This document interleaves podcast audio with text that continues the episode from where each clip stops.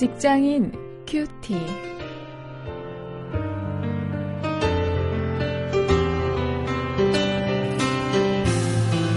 여러분 안녕하십니까? 9월 13일 오늘도 고린도전서 10장 14절부터 11장 1절까지 말씀을 가지고 직장 생활을 주제로 해서 말씀을 묵상하십니다. 오늘 제목은 일터에서 우상을 숭배하지 말라입니다.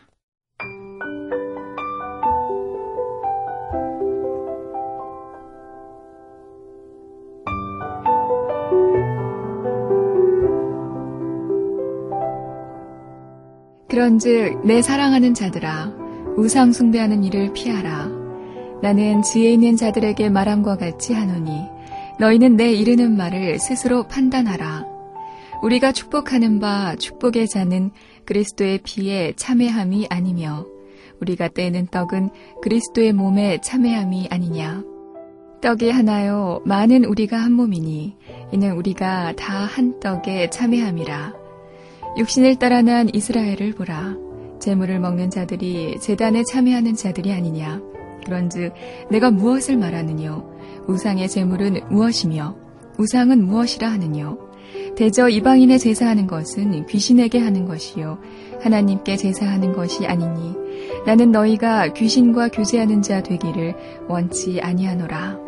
너희가 주의 잔과 귀신의 잔을 겸하여 마시지 못하고 주의 상과 귀신의 상에 겸하여 참했지 못하리라. 그러면 우리가 주를 노여워하시게 하겠느냐? 우리가 주보다 강한 자냐? 모든 것이 가하나 모든 것이 유익한 것이 아니요. 모든 것이 가하나 모든 것이 덕을 세우는 것이 아니니 누구든지 자기의 유익을 굳지 말고 남의 유익을 구하라. 무릇 시장에서 파는 것은 양심을 위하여 묻지 말고 먹으라. 이는 땅과 거기 충만한 것이 주의 것임이니라. 불신자 중 누가 너희를 청함해 너희가 가고자 하거든 너희 앞에 무엇이든지 차려놓은 것은 양심을 위하여 묻지 말고 먹으라. 누가 너희에게 이것이 재물이라 말하거든 알게 한 자와 및 양심을 위하여 먹지 말라. 내가 말한 양심은 너희의 것이 아니요 남의 것이니 어찌하여 내 자유가 남의 양심으로 말미암아 판단을 받으리요. 만일 내가 감사함으로 참회하면 어찌하여 내가 감사하다는 것에 대하여 비방을 받으리요. 그런즉 너희가 먹든지 마시든지 무엇을 하든지 다 하나님의 영광을 위하여 하라. 유대인에게나 헬라인에게나 하나님의 교회에나 거치는 자가 되지 말고 나와 같이 모든 일에 모든 사람을 기쁘게 하여 나의 유익을 굳이 아니하고 많은 사람의 유익을 구하여 저희로 구원을 얻게 하라. 내가 그리스도를 본받는 자 된 것 같이 너희는 나를 본받는 자 되라.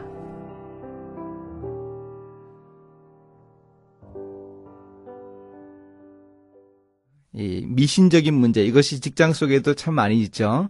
어, 고사를 지내야 하고 거기 절을 해야 하는 이 순서대로 어, 서열별로 어, 이렇게 이 부장님 다음에 차장님 다음에 과장님 어, 그 다음에 이제 사원들 돌아가면서 절을 해야 하는 이런 일을 여러분 이 자주 경험을 하시죠. 이 제가 또 영화를 자주 봐서 이제 영화 관계하는 잡지들을 좀 자주 읽는 편인데 그 한 영화를 시작할 때면은 꼭 그 돼지 머리 놓고 고사를 지내더군요. 그 주연 배우 또 뭐 스탭들을 함께 그 만 원짜리 가지고 그 돼지 입에다 걸어놓고 제가 좀 옆에 있어가지고 그것만 좀 빼와도 부자 되겠더라고요. 어, 그런 모습을 보면서 이 크리스천이라고 알고 있는 사람도 이제 넙죽넙죽 절하는 그런 모습을 보고 참 어, 안타까운 어, 그런 생각을 했던 적이 있습니다. 이런 문제를 한번 오늘 생각을 해 보겠습니다. 이 우상의 재물 문제에 대해서 이제 바울이 다시 한번 얘기합니다. 어, 고린도전서 8장에서도 그런 이야기 했었는데요. 이 바울은 그 우상 숭배는 절대 안 된다. 이렇게 강조했습니다. 고린도 교인들 중에도요, 회심을 한 후에도 우상을 숭배하는 그 신전을 찾아가서 거기 이제 제사에 참여하고요. 이 제사가 끝나면은 그 우리 문화도 그렇죠. 음복이라고 해가지고 그 함께 음식을 나누는 어 그런 그 음복이 있지 않습니까? 그렇게 이제 함께 그 사람들하고 식사를 하는 그런 사람들이 있었습니다. 어, 우리는 사실 그리스도와 연합해서 이 성찬을 통해서 그 은혜를 함께 나누어야 하는 사람들이죠. 어, 근데 이 우상 숭배자들하고 함께 하는 것, 그들과 음식을 나누는 것은 이 우상 숭배, 하나님이 이 싫어하시는 어, 그런 잘못된 것이라 하는 얘기를 바울이 강조하고 있습니다. 그 바울이 이런 얘기하면서 우리가 일터에서 경험하는 그 우상 숭배의 위험성을 지적하고 있는 것이죠. 이제 바울은 음식을 먹을 수 있는 자유가 있지만 연약한 자들의 양심을 위해서는 먹지 말라 하는 얘기를 다시 한번 10장 23절부터 30절에서 어, 강조하고 있습니다. 양심은 내 것이 아니라고 하는 것이죠. 양심은 누구 것인가 하면 남의 것이라 이렇게 말하는 것이 인상적입니다. 양심은 내 것이 아닙니다. 다른 사람을 위해 있는 것입니다. 우리 크리스천들은 자신의 양심에 거리낌이 없기만 하면 되는 것이 아닙니다. 그것은 그렇게만 사는 사람은 그저 보통 그리스도인입니다. 타인의 양심을 배려하면서 사는 사람이 높은 윤리 기준을 가진 멋진 그리스도인입니다. 바울이 양심은 나의 것이 아니라 남의 것이라는 얘기는 바로 이런 이야기를 하는 것입니다. 자, 그럼 이제 우리는 어떻게 살아야 합니까? 높은 기준의 윤리를 행하기 위해서 우리는 무엇을 하든지 하나님의 영광을 위해서 한다 하는 모토를 가지고 살아야 합니다.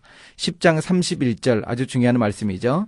우리가 정말 이렇게만 한다면 모든 사람에게 유익을 줄 수 있습니다. 또 그들을 구원할 수 있을 것이라고 32, 33절에서 사도 바울이 이야기하고 있습니다. 그래야 우리가 그리스도를 따라가면서 사람들에게 이 나를 따르라 이렇게 소리쳐도 그 말이 충분히 설득력이 있는 것이죠. 사도 바울이 11장 1절에서 이렇게 이야기합니다. 내가 그리스도를 본받는 자 된 것 같이 너희는 나를 본받는 자 되라. 너희가 나를 본받기만 하면 결국은 그리스도를 따라가는 것이다. 이렇게 담대하게 이야기해 주고 있는 것이죠. 어, 일터에서 우리가 겪을 수 있는 이런 우상 숭배 그것을 왜 그리스도인이기 때문에 안 하는가 하는 것을 어, 우리가 분명하게 이야기하고 어, 또 그런 이야기를 떳떳하게 하면서 그 고사에 참여하지 않을 만큼 그리스도인의 모범적인 모습, 바람직한 모습을 동료들에게 윗사람들에게 보일 수 있는 그런 우리가 될 수 있어야 하겠죠. 아, 그럴 때 우리가 사도 바울처럼 이렇게 이야기할 수 있을 것입니다. 아, 내가 그리스도를 닮는 것 같이 당신들도 나를 보고 닮으면 결국 예수 그리스도와 예수 그리스도를 닮을 수 있습니다. 이런 이야기를 우리가 떳떳하게 할 수 있을 것입니다. 이제 함께 실천거리를 찾아봅니다. 일터에서 강요받는 이런 직접적인 우상숭배의 그 위협, 이런 것이 우리에게 분명히 있죠. 어, 이것에 대해서 우리가 담대하게 거절할 수 있는 그런 용기를 위해서 좀 기도하죠. 아, 정말 우리가 거절할 수 있어야 합니다. 아닌 것, 아, 하나님을 섬기는 것이 아닌 것, 아, 그것은 어떤 문화의 이름이나 이 교제의 이름이나 단합의 이름으로 강요된다고 하더라도 우리가 거절할 수 있어야 합니다. 우리가 다니엘의 새 친구들, 다니엘의 모습, 이런 모습을 통해서 우리가 용기를 얻을 수 있기를 바랍니다. 또 나는 과연 이 다른 사람의 양심까지 돌아보는 이런 여유를 가지고 있는가? 한번 우리를 돌아보죠. 아, 나는 내 스스로 나에게 향한 양심 지키기도 쉽지 않다. 아, 이렇다면 우리가 정말 바울이 얘기하는 대로 양심은 나의 것이 아니라 남의 것이라고 하는 이런 고백대로 우리가 살 수 있기를 위해서 노력해야 합니다. 이제 함께 기도하시겠습니다. 하나님 우리의 일터에서 벌어지는 이 미신적인 관행들이 하루빨리 척결될 수 있게 해 주시기를 원합니다.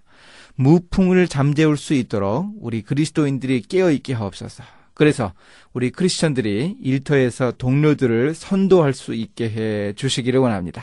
예수님의 이름으로 기도했습니다. 아멘.